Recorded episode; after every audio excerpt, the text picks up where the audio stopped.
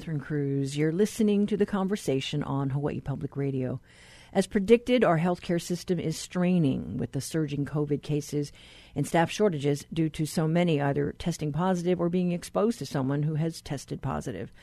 The latest count statewide, as we heard, are 2,929 new cases today. Positivity rate is at 20%. The Big Island saw 208 cases and sits at 19.6%. HPR's Ku'uwehi Hiraishi is in Hilo. She joins us with what's happening there. The highly transmissible Omicron variant has sort of forced a noticeable amount of the island's workforce into quarantine, from hospitals to airlines, restaurants, to even county government. Right, Mayor Roth tested positive for COVID 19 just a few days before Christmas, as is the case with many who have contracted the, the less severe Omicron variant. Roth says his symptoms weren't were very mild, quote unquote, but uh, that isolation and staying away was grueling. Yeah, and uh, you know we're watching the numbers climb. You know th- there were concerns that the hospitalizations would reach 400. I know the Healthcare Association warned it, it could even exceed that. Uh, but what's the snapshot there uh, on on the Big Island? I do know for for Hilo Hospital, the Hilo Medical Center, we spoke to uh, Elena Cabatu, spokes uh, person for the Hilo Medical Center, and she says, you know, the good news is that uh, those coming into the ER with COVID 19 are not really materializing into hospitalizations, uh, but that uh, the overall cases of folks coming in with uh, flu like symptoms or with uh, any other non COVID concerns is also sort of at the same level, if not higher. So, overall use or demand for the hospitals uh, has been uh, high com- compared to uh, what we've seen in the past. Not as high as the Delta variant a sort of spike we witnessed last year, uh, but that is a number. Hospitalizations is the number that Mayor Roth says he is paying close attention to and will help sort of dictate whether or not he will make any changes to COVID 19 restrictions on the island. Uh, we did see, and as you mentioned, in Kona, uh, we have seen uh, staff shortages that have sort of exacerbated the already uh, high demand for beds there, and we're seeing that across the state. But for Hilo Medical Center in particular, um, they've decided to uh, bring in travel nurses to help reinforce staffing because that adequate staffing concern is uh, sort of their main prerogative. So, uh, Cabatu says even in that effort, uh, uh, to bring in uh, reinforcements for staffing, Omicron hampered even that effort. Here's Cabatu. The travel nurses situation is also facing the same exact situation. You know, we're oh. bringing in these nurses from across the country. Some of them are, are testing positive. You know, fortunately, the CDC guidelines have been um, improved in terms of uh, that five days after testing positive and without any symptoms, they can report to work.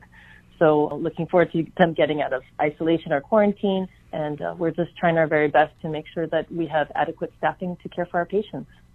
And I, I would like to add that it, it isn't uncommon. I am in, in Hilo right now. It has not been uh, uncommon to see signs plastered on storefronts uh, or even uh, flights canceled at the uh, at the airport uh, with word of staff shortages uh, right? And so all of this is sort of um, creating long lines at testing sites here in in Hilo and on the Big Island. I've uh, seen folks in line as early as 4:30, and the and testing doesn't start until six, but they want to make sure they can get in and out um, and get to work uh, if they've been uh, tested or if they've got a negative test result um, Hawaii County spokesman Cyrus Johnasen has says has, says the county is keeping an eye on its supply of COVID-19 test kits. We know nationwide there have been shortages, and um, the county is negotiating with vendors uh, to ensure Big Island residents have access uh, to tests. I know uh, for some of these testing sites, uh, they will run out of uh, a certain amount of tests throughout the day, and it'll be earlier than the indicated hours, and so folks are paying close attention to that as well. And uh, Hawaii County is also experiencing staff shortages itself within the county.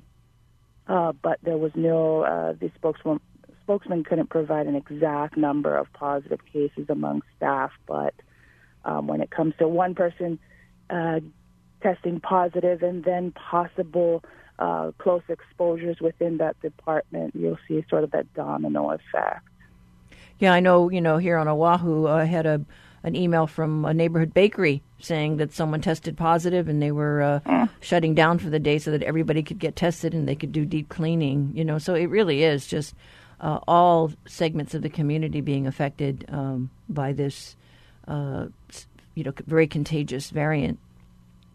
Right, the the county and and the tourists as well. We we still are seeing visitors who are testing positive um, and catching COVID while they are uh, here in Hawaii County. And so uh, we know the state sort of pulled out of, of managing those isolation facilities, right? A couple of hotel rooms here and there or uh, other lodgings for tourists that are testing positive.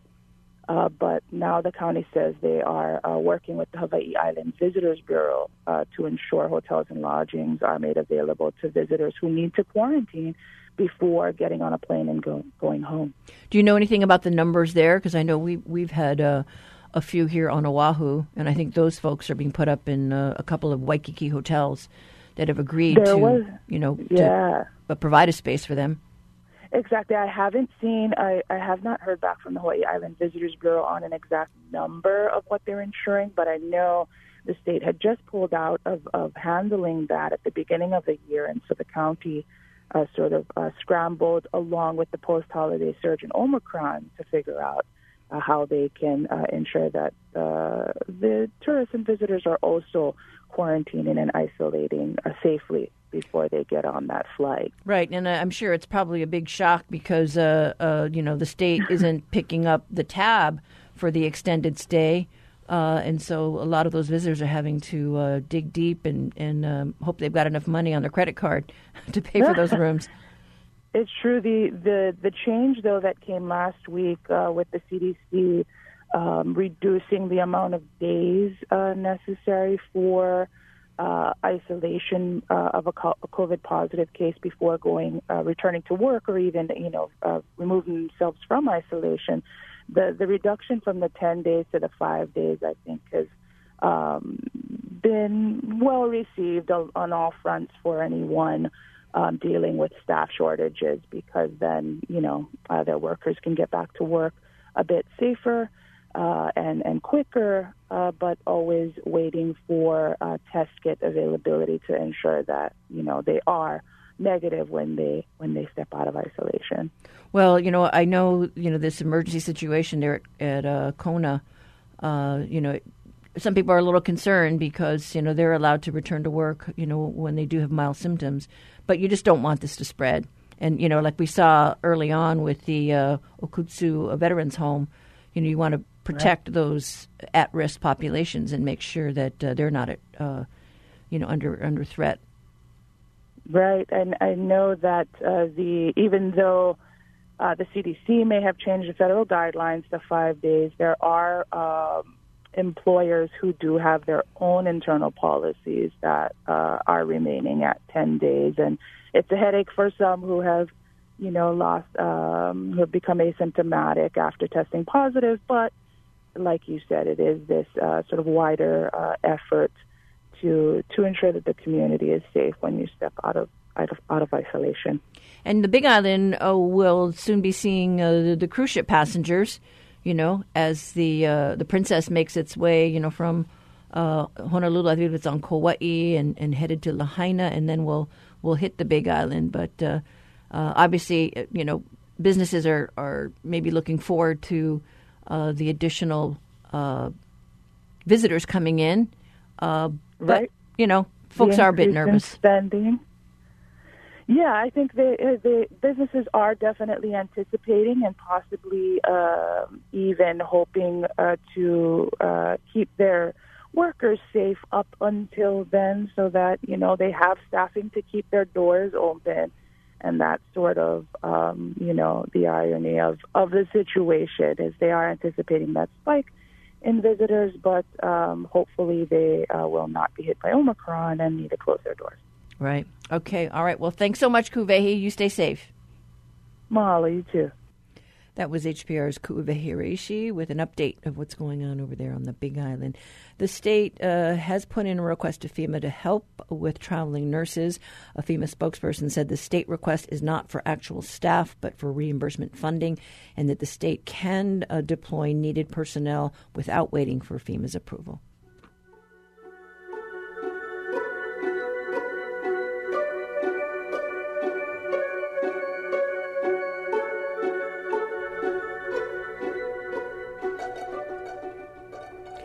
Honolulu Civil Beat story about DUI charges getting dropped against Representative Sharon Har is getting lots of hits. Reporter Kevin Dayton joins us today for our reality check. Good morning, Kevin. Good morning. How are you, Kevin? Good. So, uh, refresh our listeners' memory about the the case with uh, Representative Har. Sure. Uh, I think a lot of people will remember that Representative Sharon Har was arrested on February 22nd of last year um, after she was pulled over for driving in the wrong direction down uh, the one-way Beretania Street over near uh, Street. And um, Har made a sort of a dramatic public apology by video on the House floor shortly after her arrest, saying she had had a beer with dinner uh, while she was at a restaurant and was also taking some prescription cough medicine and that, as she put it, that contributed to her impaired driving, or to my impaired driving, she said. Um, on Monday, uh, you said dismissed. Actually, uh, she was actually acquitted uh, on the charge of drunken driving. So on Monday, she won, well, both. She won both a dismissal of the remaining drunken driving charge against her and also an acquittal from per diem district court judge Stephen Hartley, um, which is which has been of great interest to a lot of people. Yeah, I mean, uh, lots of lots of eyes on your story this morning, uh, and you know her case. I think the hearings have, have you know, there've been lots of delays. I mean, it, it's been like you said, almost a year now.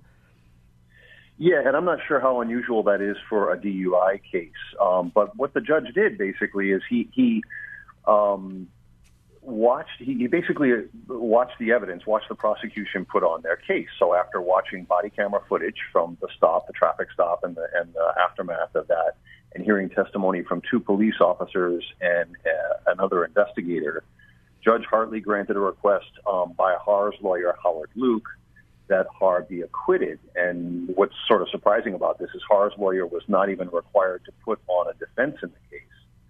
Um, it basically the judge ruled that the prosecution had not proved the case beyond a reasonable doubt. Um, Har had also, some people may remember that she was also charged with driving without motor vehicle insurance, but that charge was dismissed on December 6th at the very beginning of her trial. It was it started on the in December and then was was uh, deferred until yesterday. So one of the things that seems odd is um, it's unusual that a judge would both dismiss a charge and also acquit a defendant. Um, and but that's what the district court did. Um, but what what uh, Luke would like to do is uh, he'd like to stress the fact that his client was acquitted um, rather than just simply getting the charge dismissed. So if we think back to what happened at the time, uh, officers at the scene of the arrest said that Har and her vehicle smelled of alcohol and that she seemed to be impaired, I think based on her speech, uh, but Har refused to take a, a breath or a blood test. And you know, you did uh, talk to the uh, city prosecutor's office, right? Um, what did they say about this decision? They actually didn't. Were not willing to uh, make a statement yesterday, other than that uh, City Prosecutor Steve Alm was very disappointed in the decision, and he is expected to have a press conference at two o'clock today um, to elaborate on it, perhaps to address that issue of uh, both the dismissal and the acquittal, which just seems very odd that somebody that you know you, it's basically disposing of the case in two different ways. It's just a little bit different. Um, you know, and, and I think Har's lawyer uh, Howard Luke again he wants to stress that that um, she was acquitted, and he he cites uh, what he saw on the body cam footage, and he says that that showed absolutely no sign of impairment, that she seemed to be easily entering and exiting police vehicles and balancing on high heels as she walked and um, he just wants the uh, basically he he wants the public to know that that she was acquitted rather than than simply getting off on a technicality. Okay, and then uh, what about uh, her fellow lawmakers? How are they looking at this uh, situation? Well, we're not quite sure about that either. Uh, some, some people may recall there was a request or a complaint from the public on this issue after the, you know, based on the media reports, there were some complaints made from the public, and the House set up a special committee to evaluate Har's conduct in this um, and the committee uh, then adjourned, waiting for the outcome of the criminal case. And uh, we posed the question to House Speaker Scott Saiki yesterday, um, asking whether what he, what's he going to do? Is he going to proceed with that special committee proceedings, or or put it aside and dissolve the committee? And he said he'll have to speak to House leadership further on that.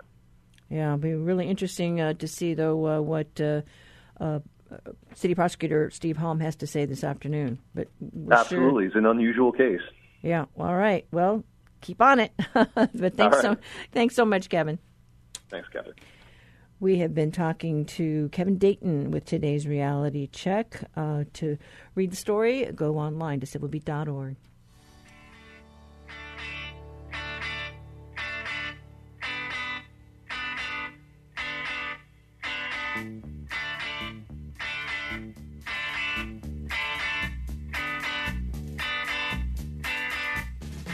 Support for HPR comes from the Honolulu Museum of Art, welcoming the community to experience Treasures of Devotion, Human Connection in Secular and Sacred Art, featuring works from the 14th century to present day. HonoluluMuseum.org.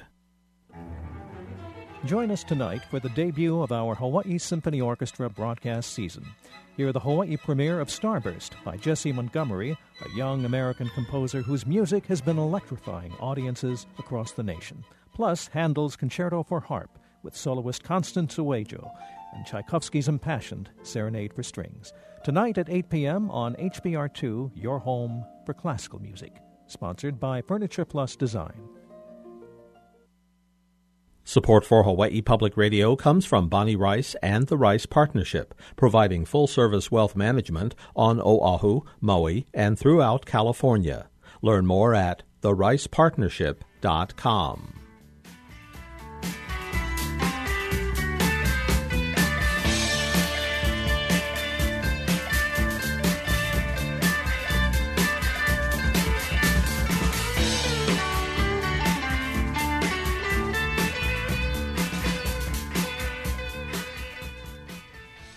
This is the conversation on statewide, member supported Hawaii Public Radio.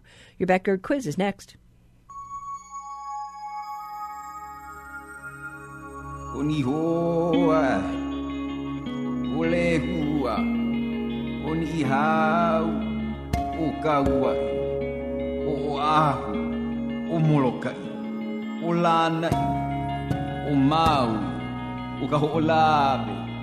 o Hawaii.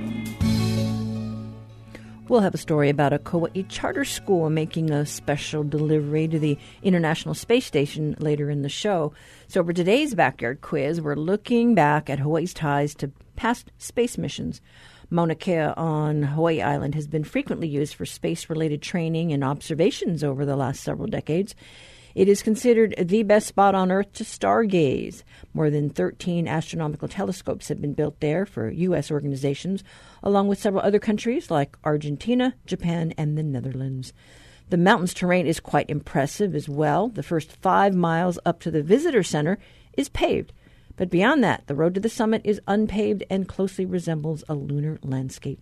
With plentiful basalt lava flows and cinder cones in a dry, barren environment, the setting is actually perfect for astronaut training. So, for today's backyard quiz, we want to know which NASA space mission was Mauna Kea used for in the 1960s. Call 808 941 3689 or 877 941 3689 if you know the answer. The first one to get it right gets a reusable tote bag that tells people you got it right.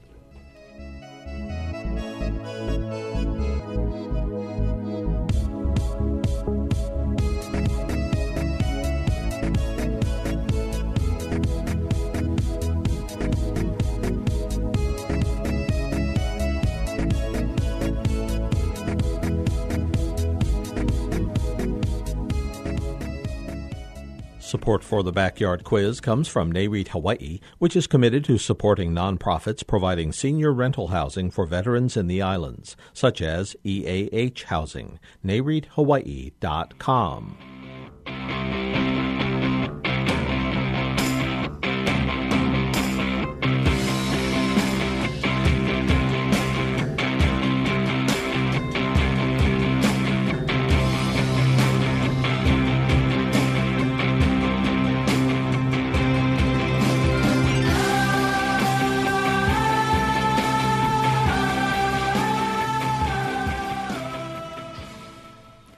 For the COVID weary and the worried well, we pause as we make our way through this first month of the new year. The surge in numbers may curb your optimism. Just when we thought it was safe and we were ready to turn the corner, here are a few thoughts from folks we talked to about 2022 as we brace for whatever is to come and resolve to make the best of it. What are you hoping for for the new year? Just for everybody to love each other and for there to be peace and we, we get through this pandemic together. Yeah, it's been a tough two years. Yes, it has for sure. You have any resolutions at all? Stay focused on a greater goal. Well, how do I top that one? Um, I'll, I'll, do a, a, selfish one. Okay, well, what's your resolution? To run in the marathon this year. Were you inspired by the runners in the 2021? I, I actually didn't see it, but I was originally wanting to do it, but I had to take some breaks from running, so. Any thoughts that you have for the new year? Yeah, I just hope the outcome here is a lot better and, you know, the COVID cases go down here. Well, I hope COVID dissipates more than gets worse. And I hope that uh, everybody can get back to work and get paid more or a decent wage, more than we have been in the past. And I hope that the, what is it, the midterm elections don't go bad. uh, what else? Yeah, just you know, but then personally, just you know, keep on keeping on, just going, staying to work. You know. Did you get laid off, or do you know people that lost their jobs? No, I was lucky. I got to work remotely and move here. So. From where? From well, from San Francisco to Washington to here. So I was pretty fortunate to be able to work remotely in my job and just online all the time. But I realized that not everybody has that opportunity or, or luxury. So yeah, it's tough if you have to go to a restaurant for a job or whatever, and hopefully we can get back to normal to some degree. Any personal fitness goals, or I don't know, you know most people do that. like I'm going to be healthier this year. Yeah, well, I got to get back onto the keto diet or the keto uh, lifestyle anyway. Not a diet. Diets are bad. just eating healthy, you know, just to feel better.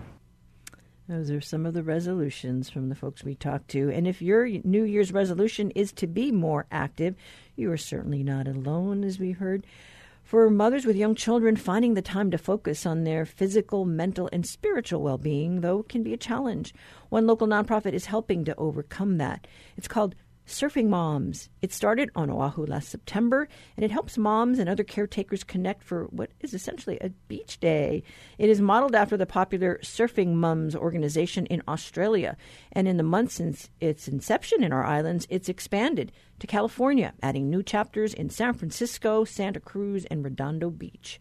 The conversations Russell Subiono sat down with the group's founder and president, Elizabeth Maiden, to talk about how surfing helps with the postpartum experience. According to your website, Surfing Mom's mission is to help improve maternal, mental, physical, spiritual health by helping moms and other caretakers get back in the water after having children. For those who aren't familiar with postpartum struggles, can you talk about what some, maybe all mothers experience to some degree after giving birth? It's such a, a life changing event, which is such an understatement, of course. But, you know, you go from being this one man show to suddenly being in charge of another human, which comes with a, obviously a huge responsibility. And I suppose that different people take that on in different ways. And, you know, for some people, it's an extraordinarily joyous time, which is great. And that's what you hope, but, but it's not for everyone. And, you know, it, it can ebb and flow. Sometimes it's joy intermixed with deep feelings of desperation and, and sort of anxiety about what am I doing and how am I allowed to be in charge of this little human? So, you know, and it also sometimes comes with a feeling of isolation and that, you know, you suddenly are marching to a different beat than all the people you used to hang out with. And, you know, unless you have other mothers that or fathers that you can relate to, it, it can be quite isolating. And in this country, I don't think we have, and we do have some great postpartum support networks, but, you know, there's not a default where, you know, you're automatically, say, put together with a group of new mothers from the day you walk out of the hospital like like I was in Australia I was very fortunate to have that. But I think a lot of people in any country struggle with just that newness of being a parent. Do you have children? I do. We have three children. They're 12 10 and 5 awesome. Awesome. What was your experience like when you became a mom? Would you be willing to share what your postpartum experience was like? Of course. I was fortunate that I didn't experience myself any what I would call postpartum depression or anything like that. But, you know, just like everyone else, I had huge bouts of anxiety and uncertainty about what am I doing? Am I doing this right? You know, what really helped me so much at the time um, when I had my first child, the hospital that I gave birth in in Australia in Sydney automatically put us together, a bunch of us who'd had babies around the same time, lived in the same area. So that was great. We automatically had a mini sort of manufactured but very helpful support network. But I actually ended up finding a group of women through a yoga, a postpartum yoga class where you go with your baby. And those have become some of my lifelong friends and were a huge support during that time. So I'm just so thankful that I had that. It wasn't until I discovered Surfing Moms after my second child. So that was probably three years into parenthood. Um, I discovered Surfing Moms in Australia, which is a nationwide network of, of groups that meet like we do here now. And that was just a total game changer for me. It was just sort of, it got me back into surfing. It got me doing, you know, realizing that, hey, I can be a mother, but I can be an even better mother if I am taking care of myself in terms of what I love to do in sport and just spiritually being in the ocean and just having a, that space to kind of take a pause, surf, come back and be a better parent. So, you know, I mean, I had tons of ups and downs like we all do, mothers and fathers alike. But I was I was pretty fortunate that I, I kind of fell into a couple of really good support networks. I'm glad that you brought up surfing. What is it about surfing that you believe makes it an effective coping and healing mechanism? For me, and for a lot of the, the moms that I know, I think a lot of us find that being in a situation that's just we're not in control for a start. I mean, you're really not when you're in the ocean. The ocean's in control. And I, I, think that's a little bit of it is being in a place where there's something bigger than you and you're part of that. And you're, because of that, to me, it takes, you know, a lot of concentration to focus on. I mean, there's easy days, but when you're out there and it's a bit wild, you know, you're really, that's what you're focused on. And so for me, that's a bit of a meditation, really. It, kind of forces me to be right in the present moment and nothing else. And that I think is, is really nice, a nice I, I love being a mother, but I also appreciate those breaks from kind of having to make decisions and look after three little humans and and uh, so on. So it's it's nice to have that break from that, but also to really focus on just the present and what you're doing and and how you know how that makes you feel is is different all the time. But I think it can be really rejuvenating for a parent. There's not many things in our lives that that we can do where we have to be 100% present in the moment. Can you talk about your group, Surfing Moms. Can you tell me, you know, how did it start? Who can join? How does it work? Can you can you kind of just give our listeners an idea of, of what that experience is like? Sure. Well, it started very organically. Basically, when I, I moved here permanently to us from Australia, um, where I mentioned I'd been part of the Surfing Moms group there, which has been around for maybe about 10 years. I thought, oh, you know, I don't know anyone here and I'd really like to get out surfing. And, but I've got three small children and, you know, so it's, there's not a whole lot of opportunity unless I trade off with my husband. But I'm not great at going to new surf breaks on my own. I'd rather go with someone. And just generally, I think surfing is great, but surfing with friends is sort of magical. So I just decided, you know what? I don't really have the time or the energy for this, but I need it. So I'm just going to throw it out there. And I just started telling people, whoever wanted to show up, come meet me at the beach at such and such day and time. I'll be there. And if you want to swap surfing, we can. And the first day, miraculously, a couple of people showed up. And then, you know, after that, more or less, people showed up every week. We just made it the same time every week. It was at the time, I think Friday, well, now it is still Friday, 9 to 11 a.m. at one of the surf breaks around Kailua. And what we do is we basically show up and pair up so that, say, if you and I are the ones there, you know, I'm looking after your kids while you surf and you're looking after my kids while I surf. And we each have about an hour to, you know, get your kids sunscreened up and get them fed with snacks and happy and settled on the beach. And then we do that sort of one to one swap. So it keeps it really safe. And then you go out surf, you probably have like 30 or 40 minutes out in the water, come back, feel better, swap roles, and then, you know, go home happy and salty and think about next week. That's pretty much how it works. But as far as who can join, I mean, we're really open to any parents or caregivers or anyone who has children and would like to get back in the water doesn't have it's not just for new mothers i mean i'm not a new mother and most of most of i mean there's a whole range there are people with newborn babies all the way to people like me with middle schoolers so it's for any parents or caregivers that want to you know meet people surf together um, have their kids have a great time on the beach and and build that community What's been the feedback that you've gotten? What kind of results have you seen? What I've seen in the people that have come either once or twice or regularly is just that I don't want to oversell it, but it really sort of builds a new dimension back into life. And it's not just getting back in the water to surf, that is a big part of it. But I've really seen perhaps even the most benefit in the community building. I mean, for me, it was just a game changer. I really had kind of not been surfing when I first had my first two children. I hadn't been surfing. I took like a sort of unexpected, unwelcome four year surfing hiatus until I found Surfing Moms in Australia. And that really got, it sort of reintroduced that element of my life back into my life. And I'm so thankful because it's added a new dimension to life that could have otherwise been lost. And I've seen that in a lot of people, the, a lot of the mothers that come, they, they get back into it and they thought, wow, I think I thought this was lost, but no, I can actually do this. And makes me feel better, be a better person, better parent. What does surfing do for you? What do you love about it? How, in fact, how did you start surfing? I grew up in Kentucky on the mainland, so I didn't. I, guess it wasn't until well, I started surfing actually here in Hawaii en route back to Australia when we were living there. So I was probably 24, 25. And yeah, you know, I just went down to Waikiki and you know, took a lesson and got pushed on a maybe 11 foot board and actually stood up and suddenly felt that stoke and thought, oh, I've got to do this again. so ever since then, I've kind of been just on the, the journey of, of, you know, progressing, but just trying to have fun. Um, keeps me, keeps me younger probably a little bit, but also because it's easy to get weighed down in the minutia of everyday life, whether it's work or parenting or whatever, but it pulls me out of that and kind of gives me, it just puts infuses life into every day that I surf, you know, is a better day than it would have otherwise been. And I have, I mean, most days are pretty good, but it's definitely better when I've been in the water. And it just gives me a, a, a feeling of sort of aliveness that I don't get from anything else. And I like that it kind of introduces a bit of uncertainty and an element of wildness into your life.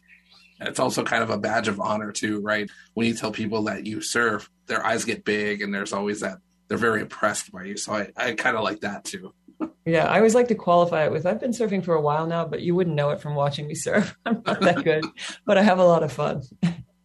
now, for for moms in states without access to waves, what can they do to have a similar experience? Is, do you know if there's like a kayaking moms or a stand up paddleboarding moms group in places that are more landlocked? That is my hope, actually, that, you know, where there aren't already things like that, that someone who say lives in a landlocked area like where I grew up might see hear of us or something, you know, hear of the model of hey, they're doing this with surfing and swapping and building community.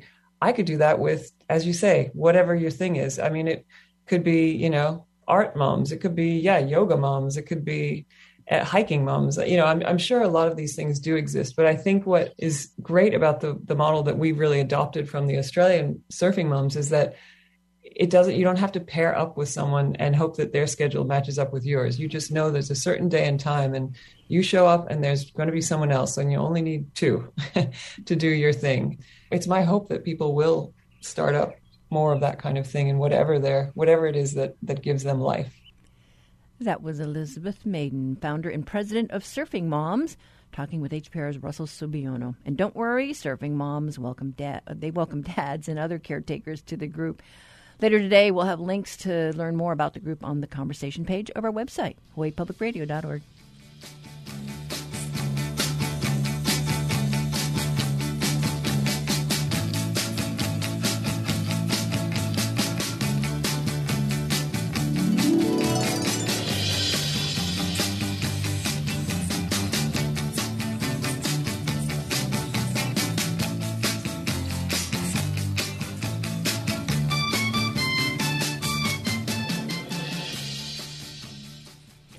Getting back to our backyard quiz, we asked you which NASA mission was Mauna Kea on the Hawaii Island used for? Throughout history, our ancestors have looked into the night sky and wondered what lay behind our atmosphere. Theories abounded for centuries, including some very amusing ones, like the moon was a large ball of Swiss cheese. However, in July of 1969, Neil Armstrong and Buzz Aldrin the American crew that landed the Apollo lunar module Eagle on the moon, with Armstrong becoming the first person to step foot on its surface. Although no human had ever done that before, these men weren't entirely unprepared. They had previously trained on Mauna Kea, where they walked on hardened lava fields to obtain a better sense of what scientists imagine it might be like to walk on the moon. More recently, Mauna Loa on Hawaii Island has been used as a setting for training for life on Mars. But Hawaii's relationship with space travel all started with the Apollo 11 mission, the answer to today's backyard quiz. In addition to Hawaii, the Apollo 11 crew also trained in remote parts of Arizona and the Grand Canyon. And we had no winners today. But that is today's quiz, and if you have an idea for one, please send it to talkback at hawaiipublicradio.org.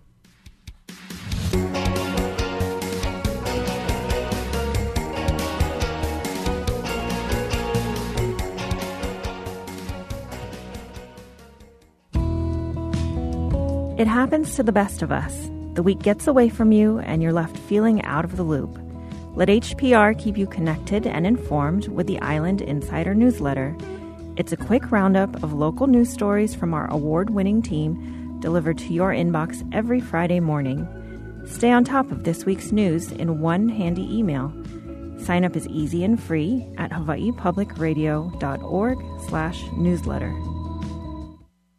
Support for HPR comes from the Sierra Club of Hawaii, for 50 years working to help protect the island's water, air, and ecosystems. The Sierra Club of Hawaii receives support from the Kim Coco Fund for Justice, sierraclubhawaii.org.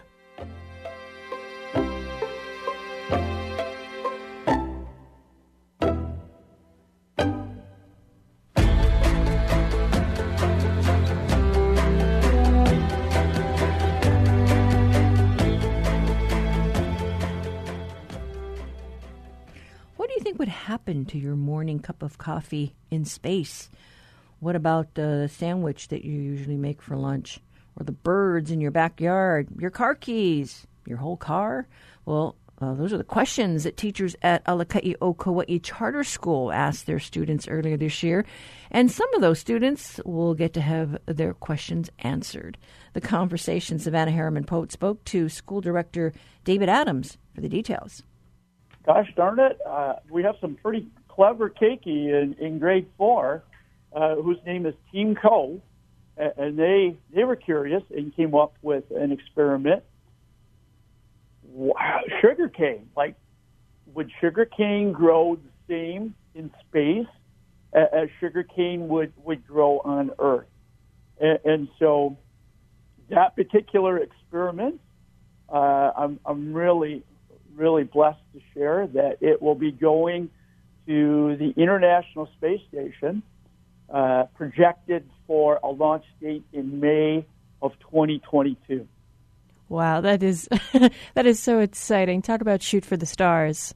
What I love about this particular adventure is, is it teaches all of us to, to really dream big. If you're at a, a, tiny little charter school in beautiful Kahili Valley in Kauai, you can still gaze up at the stars. You know, our students now routinely will look up and, and spot the International Space Station as it goes over Kauai. Uh, you can look up at those stars and, and dream about what that is up there and, and actually sort of have some realization that, hey, an experiment from our school is, is literally going to be up there and be performed in, in May. Mm.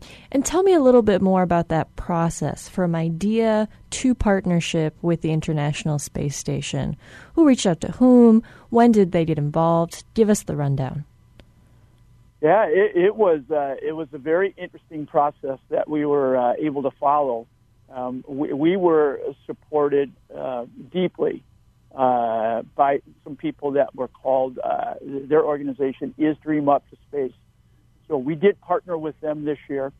Uh, they have supplied for us uh, a, a, whole lot of background knowledge, a whole bunch of understanding and expertise, and they've shared that with our staff.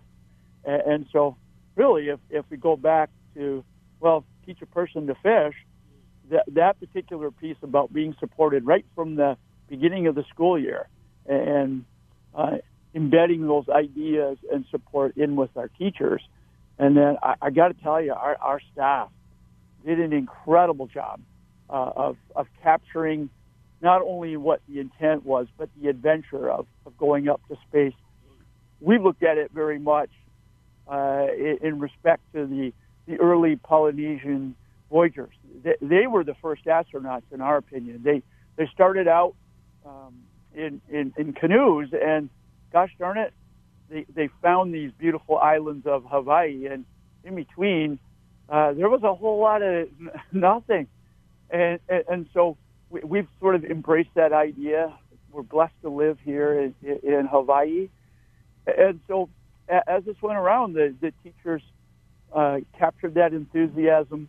Um, we got into a, a pre-launch phase in which we, as a school, examined what it would be like to be part of a launch team, which was um, our social emotional learning project to start the year.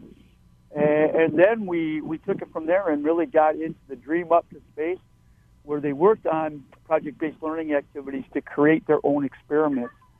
So from there, uh, there was seven wonderful people three on the island of Kauai, uh, four on the mainland, who agreed to act as an assessor panel. And they went through every single one of those projects. Um, and in conjunction with Dream Up to Space, uh, a project which was Team Coal, uh, sugarcane, uh, was brought forward by that assessor panel. And um, now we're in the process of working with Dream Up to Space uh, to meet all the criteria that has to go in place for anything to go um, from here to Cape Canaveral, from Cape Canaveral into a rocket ship, uh, up to the International Space Station. Of course, have that performed, that experiment performed, and then brought back to Earth. So, um, Team Kō. This is not the end of their work. Um, those uh, diligent little people are going to be very busy for several months now. Yes, that was something I immediately thought about, and I appreciate you touching upon it. Is the history of sugarcane or kō as a canoe plant, as something that was brought along with voyagers as they went into greater and greater worlds, worlds that had not yet been touched or discovered by humankind. It is it is poetic to think of it taking yet another voyage. Do you know, is this the first time sugarcane has left the planet? You know, I, I'm not entirely sure about that. I wish I, I wish I was so clever that I was an expert and could say yes, it is. I, I don't know. I, I do know this that Team Kō. and, and their experiment absolutely captured the imagination of many people because they shared that, of course, sugarcane has a multi, multifaceted uh, set of opportunities to be used uh, on a on a voyage like the early Polynesians, the early adventurers. If we truly are going to dream up the space, if we can find a plant that would provide food, would provide nutrition, has medicinal purposes, could be used for housing, just like the early Polynesians, and we could take that out to space. We could take it to another planet. That was part of their philosophy of why they chose uh, sugarcane, why they chose coal. Do you find, or what have you found, is the value in looking to history when plotting out new scientific discoveries or incorporating storytelling into the scientific process with your students? Uh, it is. I, I'm so glad you touched upon this because, uh, again, in, in order for us to, to move forward creatively, we, we also have to examine from where we came. We, we have to know what our histories are. And that's very much of the blessing uh, of being in uh, a beautiful campus in the middle of nowhere in a sacred valley that um, Hawaiiana culture uh, is is a significant part of what we do here at the school, and, and we understand the importance of talking story and sharing story, and, and really listening to those stories from the past because they help dr- drive creatively where we're going to go in the future. So uh, that's one of the areas that I'm, I'm extremely proud of, of um, the support and blessed to have the support of we've, what we've had. People on this island, people on Kauai, have just been so gracious with the gift of their time and expertise. And I think we all know when, when you plant that seed in young, emerging, curious minds, uh, th- there's no telling where that's going to go. That that truly is dream up, dream up to space. Mm. Do you know, is it a particular variety of sugarcane that Team Kō modeled their experiment on? Well, we're we're still in that particular planting stage, so I, I have to share that. Uh, oh my gosh, here we go. We're back to the to the blessings that the natural botanical gardens here on Kauai uh, literally has a, a seed biologist with a, a PhD who has come forward, who works on seeds, who works on cuttings, and has volunteered his time to come and work with Team Kō so that they can choose uh, the best variety for success in their particular experiment. So I, I will share that really that's still in a in a planning stage. That's still in a piece where they've taken their inquiry question and they're still building it into the practical application. Well, we're all very excited to see what happens, and we're very proud of Team Kō. Are there any other particular experiments that you want to highlight? I know a bunch of students got together and came up with, I'm sure, a whole slew of wonderful ideas. I love the ideas. I have to share with you there was such a tremendous range of ideas of what it should look like. I, am being absolutely honest that in the mind of, uh, of a five year old, the kindergartens, uh, some of them felt like they needed to send a cupcake to space. Um, and, and we don't we don't ever stifle that creativity if they can come up with a good inquiry question and, and can build a process behind that uh, about why a cupcake should go to space, what it should look like. Good, go with it. That because when you're five years old, that's probably a pretty good thing. You want to send a cupcake up to an astronaut. Um, I, I will say there was some really good thoughts about uh, tadpoles because of DNA similarities to human beings. Uh, there was some experiments that came forward that were looking at root vegetables that was really good. There was another one that looked closely at what what could you do if um, you could send something to space that, to check whether it would oxidize. So look at rust uh, on metal objects. So um, I, I think that this particular piece ha- has really opened up some thoughts about us collectively as a school. And I think that was one of the most beautiful parts is even though Team Kō uh, experiment was the one that was chosen, you know, when May comes around, we'll turn on the video or we'll hopefully be able to find the live feed and we'll sit around together as a school, all of us, kindergarten to grade six and staff and learning community, and, and we're going to watch that rocket ship go up, and we're going to know that we all had a small part to play in that. I'm not only excited to see what's going to happen in May with this particular experiment, I'm, I'm excited to see what's going to happen in five years and in 10 years and in 15 years and in 20 years because it, it's not uncommon to hear on, on uh, campus now students talking about, hey, I want to be an astronaut someday. That was Alakai o Kauai Charter School Director David Adams talking about a special delivery of sugarcane that will arrive at the International Space Station in May for a student design experiment. Congratulations to Team Kō and all the students at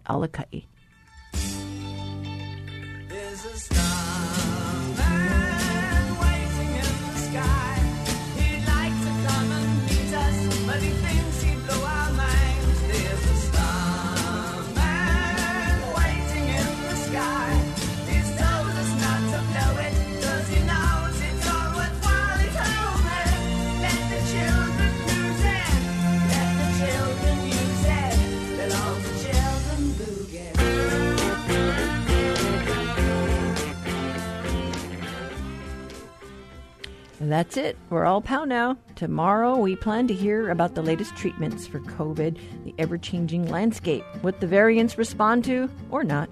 Call our talkback line 808 792 8217. Email us at talkback at hawaiipublicradio.org. I'm Catherine Cruz. Join us tomorrow, won't you, for more of the conversation.